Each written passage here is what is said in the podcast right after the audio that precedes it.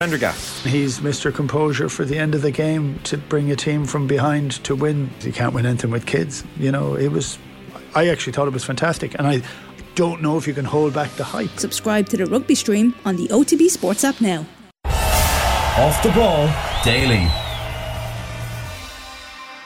And you're welcome to Off the Ball Saturday here on Newstalk. John Duggan with you as always until 5. We hope you're doing okay around Ireland and the jeopardy element of the GAA Hurling Championship continues today with two matches in particular that have a lot on them Dublin against Wexford and Cork versus Tipperary. We'll look ahead on the Saturday panel and talk hurling in general with Taggy Fogarty, TJ Ryan, and Michael Verney at about half one. Another packed weekend in football as well. Two provincial finals in the men's code, ladies' action also in Connacht. Cora Staunton will cast her expert eye over the games at about 2.35.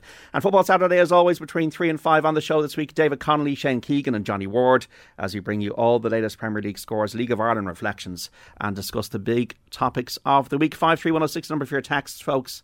You want to share your opinions with us when it comes to sport, you get any questions as well for our guests during the show, you can also tweet us at Off the Ball.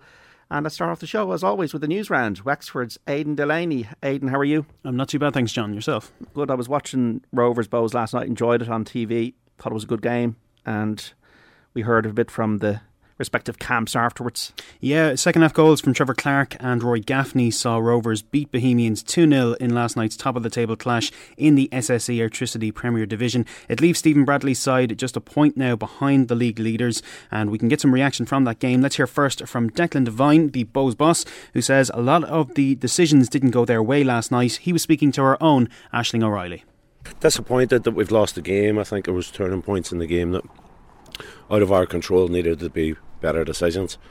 I think it's a stonewall penalty. I've seen it from here in real time, and uh, just watching it back on, on, a replay in the changing room there, it's it's it's crazy. It's not given because not only is it a penalty and it brings us back into the game at one each. Hopefully, if it was converted, excuse me, but it's uh, it's also sending off. He's direct on goal. And that changes the complex of the game. I also think the first goal that they've got from a second, from a first contact, he's offside.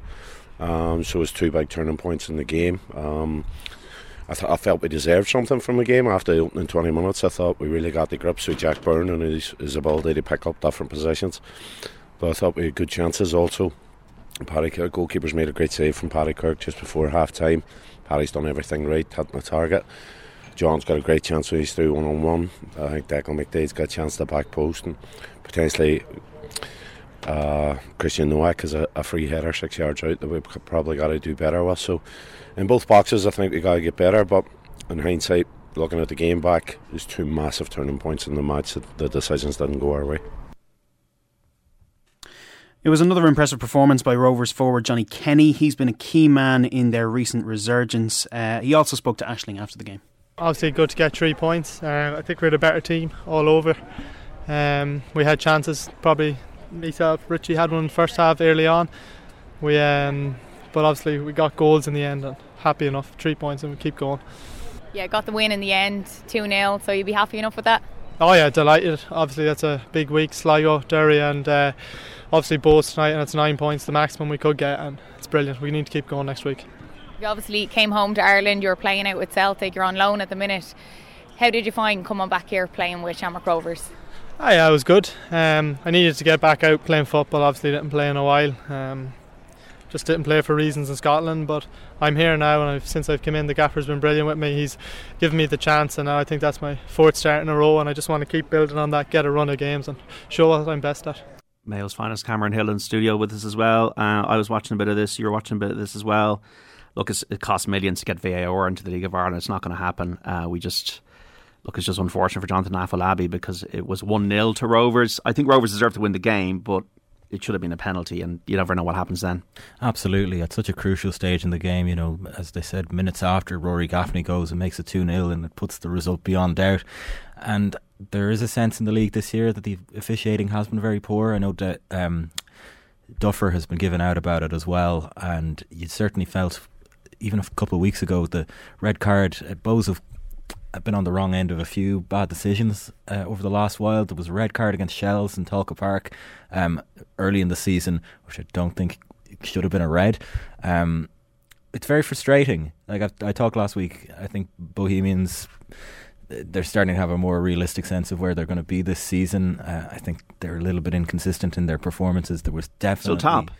They should they should be um, they are top and um, it's hard not to be excited about where they are at the moment. But, but when you look at the end of the season, you have to think Rovers will be top of the table by the end of the season. They've beaten Bohemians twice now, and it's just a little bit like look people can make mistakes the whole world uh, has been governed for the last 50 60 years by refereeing decisions mm. uh, it's just a, I suppose the pattern is the is the issue that's the the, the, the concern I think so um, but I think Bohs will be disappointed with their performance overall last night um, it had smacks of the UCD game um, a week ago they just didn't take their chances when they had them um, there was certainly a few opportunities for them to take the initiative in that game and come away with a famous win from Tallaght and really, really put it, this title race in an interesting spot. But look, those are the margins, and Shamrock Rovers have been excellent since um, that early blip earlier in the season. Yeah. I can see them going all the way, but if Bohemians get to European places this year, I think they'll consider that a successful season after what was a disappointment. Yeah, I think they probably feel they're ahead of where they could be. Uh, so that's definitely bodes well under Declan Devine. Derry City won 1 0 away to Drogheda United, and a turbulent week as well for Cork and Pats, Aidan. Yeah, both yeah, manager changes there. It's it's really interesting as well because we didn't hear it from Declan there, but he also spoke to Ashling about those kind of managerial appointments, and you do have to realise that people's li- you know livelihoods are on the jo- on the line here. Jobs are going because you know maybe decisions aren't going your way or you are losing games like that. So you know it does. We don't want to pile on on referees, and we've seen particularly in the GAA that a lot of people can take their their anger that bit too far and you know put referees in danger. That's certainly not what we want, but we do want a level level of refereeing in this country where you know it can be uh, the best that it can be and make sure that the decisions go the right way. Like you say, Bohemians have been on the, the end of some bad decisions. Shelbourne have been on the end of bad decisions. You know, it's not like any one club is being favoured here, but you know there are livelihoods on the line here, and um, you know it looked like a good game last night between Cork and St Pat's, but there's two men out of the job now, and you know it'll be interesting to see who steps in. Yeah, I think uh, Colin Healy stepped away, but yeah, Pat's winning three two away to Cork. Shelbourne beating UCD by a goal to nil. Um, Cameron, you've got to admit, uh, well, I suppose I'm a Spurs fan, so like, what, what's what's how, what can get worse than that? So you're Leeds, you're, John, you're, yeah, you're a Leeds United supporter. So um, I think it was a classic diversion tactic from Sam Allardyce this week. Oh, stuff with uh, his press conference. It was like one of these red capes, Matador stuff. Yeah, absolutely. Sam Allardyce. He's got three games, by the way, to save Leeds because they're not going to win today. Well, exactly. I, I really, unless you know, we were talking about it during the week in the office that it would be such a big Sam move to hold City and turn the title race completely on its head. Um, but yeah, Big Sam, the last refuge of a scoundrel, I guess. Um, it really is hitting the panic button. The Leeds also got metaphorically, rid of, obviously. Yeah, uh, Leeds also got rid of sporting director Victor Orta, and uh, among Leeds circles, this is certainly an un-Victor Orta like appointment. He's very much a long term, whereas they're now going, look, we need to stay up and because uh, relegation is so they're leaving it very late. They're leaving very late. They uh, are, they are, and it's going to be very defensive so football. obviously Gracia wasn't the right decision. No, he wasn't a motivator. I've been listening to Phil Hay um, over the week, and they said he's not the man to motivate the players. And you could see things were going quite well. They brought more structures, certainly in their defence um, over the last while. But the six-one against Liverpool, the five-one against Crystal Palace, four-one last weekend against Bournemouth. There was something amiss there, and Gracia, Gra- Gracia obviously wasn't fixing it. Um, I still, I, you know, ever the optimist that I am, I'm still hoping that there's like a Dead Poet Society type situation where Sam Allardyce is taking them through a players' meeting and Bielsa comes in like Mr. Keating saying, I'm going to collect my stuff. And they all get up on his water cooler saying, Oh, Captain, my Captain. And it's all happy endings. But I don't think that's going to happen. I think, um, I think Allardyce, it, it feels like a bit of a panic move. It, not necessarily a white flag, but, you know, even during his press conference, he was saying that the West Brom, where the last job he had in the Premier League, where they got relegated, he said I wouldn't have taken that job. Looking back, uh, it was a COVID year, which is fair enough. But if you take that out, he's been out of the game for five years. I think the game's moved on, even from his turgid tactics. Just, well, like four you know, times he's had taken over clubs in the Premier League, and he's kept four times he's kept clubs in the division. That's true, but you know it's horses for courses. A lot of managers have gone in. Gracia set up to make it, the team more defensive. And you got to look at that Leeds squad and say they're just not they're not able to execute that. They, they need they, to be more of a goal scoring, yeah. cut and thrust team. Well, I, well, they need to stop the bleeding at the back. They've been terrible in terms of conceding goals, but. Um, look, he's a motivator, as you say. He's in there to just uh, with Robbie Keane in the backroom team as well to to get them pumped up and to in some way inspire them to. I don't know if inspiration works though anymore. Manchester City are just going to beat them today, three o'clock. That would be Robbie Keane's boyhood club, Leeds United, is it? yeah. Leeds United legend. It's a cynic's corner here today. It's, it's a sunny I'm, I'm, just very interested to see what happens. I mean, there is a situation here where Sam Allardyce loses all their games and they still stay up. So does he stay in charge then? Do you do you keep him on for next year? Do you you know throw an, another load of money into his you know his Spanish villas and that kind of stuff? I, I don't really know. Like, does he go down to the Championship if they get relegated? Does Robbie Keane stay with them next season? There's an awful lot of questions here, and um, you know when you don't have a striker, you know when you know it's it's hard to get out get yourself well, out of this. The, the, market's the market. He deserves whatever he's paid. Yeah, first yeah, of all, absolutely. Uh, and yeah, I'm silver linings. You know, if we stay up, we stay up. If we go down, I mean, by the looks of it, we'll still be going to Champ- Stamford Bridge next year. if we go down, so um, yeah. Look, it look is. It, it, it, it is going to be seismic though for two of those clubs because Leicester won the league what seven years ago, mm. the Premier League.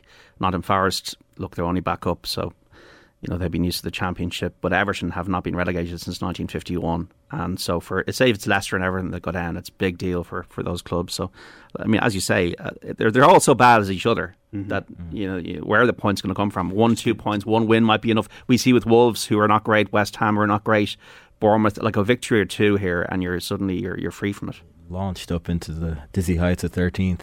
And good that you mentioned the 1951 thing because Mayo fans are looking at that Everton thing, to, thinking maybe that's an omen. Maybe that's an omen. Yeah, well, you're, you're really you're really grabbing at it there.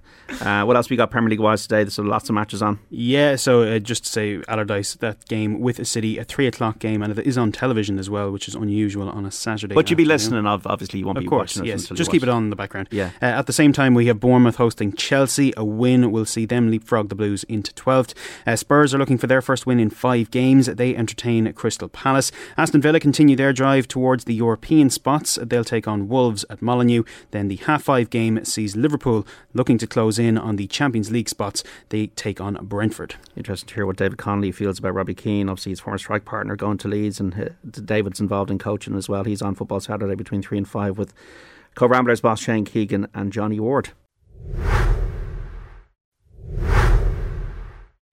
Here at home, there are five games down for decision in the Women's National League. First up, Bohemians take on Sligo Rovers in Dalymount Park. That's at 3 o'clock. That's followed by Wexford Youths facing DLR Waves from 4. At 5 o'clock, Treaty United travel to take on Galway United, while half an hour later, it's Shamrock Rovers against Cork City. The final game of the evening is probably the pick of the games, really. That's League champion Shelbourne coming up against Athlone Town. That's a 6 o'clock start. And we have one game in the men's division as well. In the Premier Division, that's Sligo Rovers taking on Dundalk. Go Connacht. Yes. Finally, I got John, John Duggan to say that. Brilliant. yeah. it's brilliant. Great game last Into the semi finals of the URC. The URC playoff semi finals. We've conquered Belfast, as Gary Weaver might say. Um, brilliant. Really, really happy for them. Uh, it, you know, wasn't the greatest spectacle. I don't think the rugby on show was champagne, you might say. One for the purists comes to mind. But um, yeah, brilliant. Really, really great to see that they can do that for Andy Friend. It felt like this might be his swan song going up to Belfast. They were Ulster were the heavy favourites last night. There's no doubt about it. But they, they really they didn't fire a shot even after the Alan O'Connor try. Um, Connacht just had that defensive. They were just in that defensive zone. You know, they were in that mindset, and they weren't going to let Ulster get any easy ball. Um, loads and loads of turnovers. It's all the joke. How do Ulster like their eggs poached? Um, going around a few times last night. Um, but it was a brilliant, brilliant sort of tribute to Andy Friend from the Connacht players. Clearly, they pulled out a performance because they care so much about them, as a lot of the Connacht fans do. Um, but as well, it's a testament to Friend that some of the players last night that he's brought in have shown over the seasons and especially last night what they can do. Like Mack Hansen had a really, really good game. Thought John Porch was good as well. And the name on everyone's lips today is Shamus Hurley Langton. Not just because it's an amazing name, but because he had a phenomenal performance. But he was brought in this year by Friend, so his eye for talent is really it, it's shown over the last few years. And you know they're into the URC semi final. And they're going to South Africa. They're going to South Africa, yeah. Yeah, five Jack Carty penalties carrying Connacht to that 15-10 victory over Ulster last night. So they will travel to the winners of this afternoon's All South African clash. That's between the Stormers and the Bulls.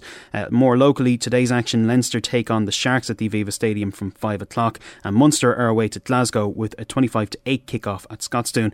The only loss in the last eight URC games for Graham Rowntree's side was against the Scottish opposition. That was at Thomond Park in March. However, Munster haven't been beaten away from home in the URC since October, and they have the best defensive record in the regular season. The defence coach, Denis Leamy, obviously delighted with their performances in the second half of the season, and he says they're not casting their minds back to that March encounter.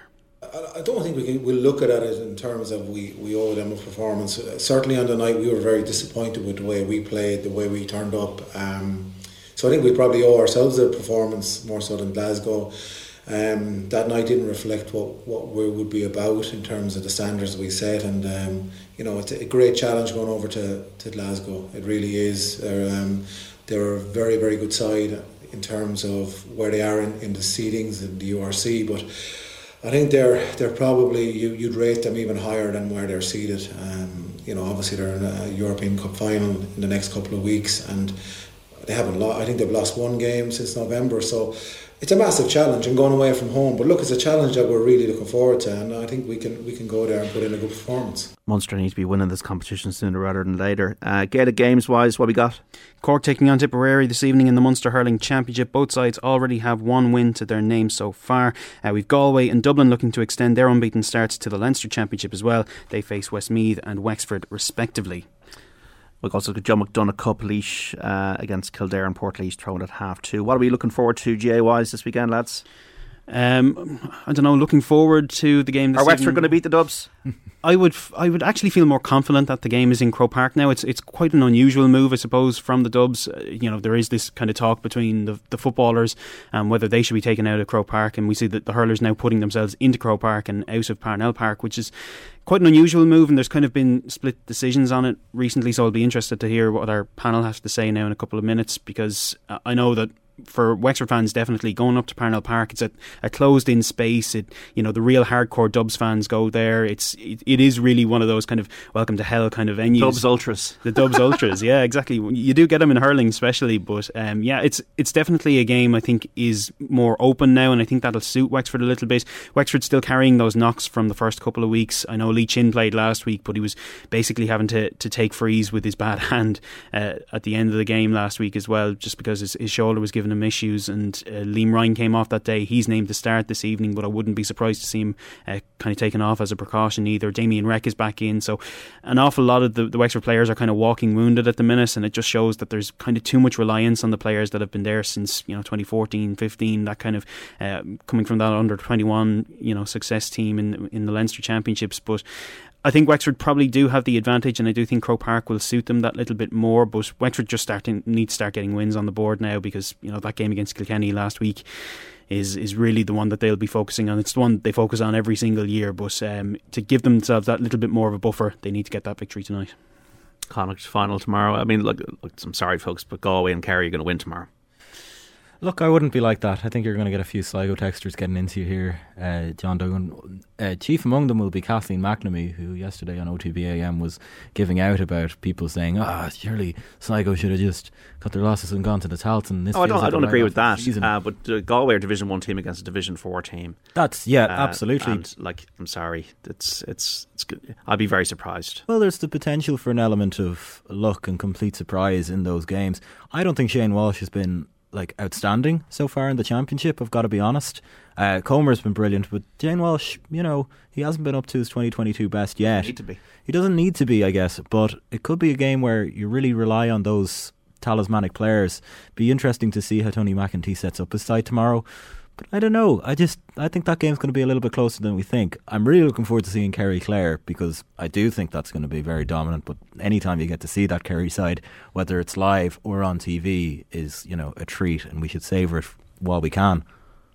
I, I think Clare need to go into this game and really just kind of let the shackles off and, and really put it up to Kerry because I don't think Tipperary tried to, to be a bit more defensive and kind of you know stop Kerry's source uh, of attack and that kind of thing, and it, it just didn't work out for them at all. So I definitely think that Clare need to put it up to Kerry, and really because Kerry haven't had that kind of shock that they need so far this year. We've seen the Limerick hurlers get it in their uh, Munster Championship game last weekend, and I think Kerry are kind of skating a little bit. They you know let the league be the league and you know took that Tipperary game in their stride. But I do think that if they get a bit of a shock tomorrow, that wouldn't be the worst thing for them heading into the, the All Ireland series either. I do think Kerry are going to win, but yeah. I'd like to see Clare just really put it up to them. Golf news. Rory McIlroy, Seamus Power have made the cut at the Wells Fargo Championship in Charlotte, North Carolina. McIlroy scraped through on one under following a second round of 72 in North Carolina. Power, meanwhile, is on three under par. He's five shots behind the joint leaders of Nate Lashley and Wyndham Clark. Shane Lowry, though, is heading home. He finished on two over par. Interestingly, as well, McIlroy says it's a shame that Sergio Garcia, Ian Poulter, and Lee Westwood will not get the chance to one day captain Europe's Ryder Cup team. The trio, along with Richard Brand, Bland, had been sanctioned by the DP World Tour for breaking their rules after joining the breakaway tour LIV Golf. The DP World Tour released a statement announcing that the four players had now resigned and reaffirmed their stance that the fines of £100,000 per tournament was justified. Uh, McIlroy was speaking following his round yesterday. He says losing some key players for the Ryder Cup team team going forward isn't the best, but they knew what they were getting into. I mean, I think it's a shame, right? It's a shame that you've got the highest point scorer ever um, in the Ryder Cup, and you know, two guys that you know, when they look back on their career, that's probably going to be at least a, a, big chunk of their legacy is is the roles that they've played in the Ryder Cup for Europe, and you know, for those three guys to not captain Europe one day, it's it's a shame. Um, but as the DP World Tour said in their statement, you know, it, it was at the end of the day that was their choice, and they knew that these were potentially going to be the consequences of those choices and, and, and of those actions. And um, here we are. But it's uh, yeah, it's certainly a shame. Time to move on, folks. Uh, Garcia, Poulter in their 40s. Westwood's now 50. It's all about the new generation. And McIlroy now needs to just get back to golf, I think, after the Masters. Would any of them actually have been captain, though? Do you think they would have been given the honour? Um, I can't see Sergio Garcia being a captain. Like. I, well, I know he, it's kind of his tournament, but I, I don't I, see him having those leadership qualities. I think Lee Westwood would definitely have been a captain Possibly, um, yeah. in, in the next 10 to 15 years. But what is the captaincy? It's a revolving door, isn't it? And there's plenty of, there's plenty of contenders. Uh, I think more the more important thing for European golf is is to actually have a competitive team because the last uh, tournament in, in the USA was a bit of a one sided affair as we got Formula One going on in Miami. We'd all love to be there, but we're not. Yeah, hopes of a Mercedes revival at the Grand Prix aren't looking too good, though, following the second practice session in Florida. After topping the timesheets on the first run, George Russell had to settle for 15th place, while his fellow British driver Lewis Hamilton slipped from second to seventh. World champion Max Verstappen set the pace ahead of this evening's third session. Uh, that'll be before the qualifying for tomorrow's race. We're hoping for an Irish win in the 2000 Guineas at Newmarket at 4 o'clock is the post time there. Also, action here at home, Aidan. Jordan. Yeah, eight race card at Naas this afternoon. That one is just underway, while the seven race programme at Cork is getting underway just before two o'clock. Remember, on Focus, as you're binging on sport this weekend, pick out your best performance of the weekend, whether it's a player, manager, even the ref, tune into OTB's Instagram page tomorrow evening, Sunday. Leave your selection in the comments under our performance rankings post. If your selection matches our topic live on Monday's OTB AM, you're with a chance then of winning the Gillette Labs exfoliating razor, skin guard shaving gel, and a refill blades pack. That is the Gillette Labs performance rankings for an effortless finish to your day. Are City going to win the treble? It's hard to say no. I think in a few weeks' time, Manchester United are going to get a farewell hockey in the FA Cup final. And it does feel like, although Arsenal look much better against Chelsea uh, during the week, yeah, I think City are going to win the Premier League. Real, though, mm. that's the big one. And I don't know. De Bruyne, I've been clever about De Bruyne because he's, I don't think he's in a bad a shape as maybe he could be. And I think they're keeping him fresh mm. for the Real games. And I think he's the key player. Yeah, more so than Haaland. He's been really, really good. I the Arsenal game, he was fantastic. I thought, and I don't understand this talk about him not being up to it this year in the season generally. I think he's been phenomenal. I really, really do. And they've found a new role for him. Like a lot of commentary around Haaland is that he's just a goal, he's just a goal merchant. But if you saw him against Arsenal, he was fantastic. He was really, really good in the way him and De Bruyne linked up. I think there's the potential there for a fantastic Iniesta Messi type partnership that we've seen over the last couple of years. Better than anything, yeah. I really think they're going to do the treble. I think that Real Madrid will stop them in the Champions League. I do think that they'll they'll march themselves to the Premier Is that League. a failure title. then if they don't win the Champions League? Um, I think Pep Guardiola will see it as a failure. I think he, you know, it is the tournament that he made his name with at Barcelona, and you know, it is the tournament that he has has kind of marked in his calendar ever since he took over at City. And you know, to get to the final once before and, and not get there, I think that will really, really sting him. Um, I think if they, they do manage to get past Real Madrid, I can't see anybody else on the other side of the draw really troubling them. But I do think that Madrid are just, you know, as a Liverpool fan, I've come up against Real Madrid for so long in this tournament, and every single time you think you're going to get by them, and they just find this way. They, you know, they unearth these talents from uh, absolutely out of nowhere, and then you got the likes of Luka Modric, you know, still being one of the best players in the world. He must be nearly fifty at this stage, and you know, it's in the last half hour. He's aged five years. Exactly, he's he just seems to get better and better as he gets older, and it's it's just one of those teams that can be a bogey team, and I do think that Manchester United probably won't put up much of a fight in that FA Cup final, but I think two out of three wouldn't be too bad. But for Pep Guardiola, I think if the if he could sacrifice the other two for the Champions League, I think he would. Okay, Aidan Delaney and Cameron Hill, thank you so much for the news round. Folks, get in touch if you want during the show today, 53106, with any comments or questions you have for the panels that we have coming up. Because after the break is the Saturday panel as we preview this weekend's Jay Hurling action with Taggy Fogarty uh, and TJ Ryan and Michael Verney. Off the ball Saturday and Newstalk is back after this.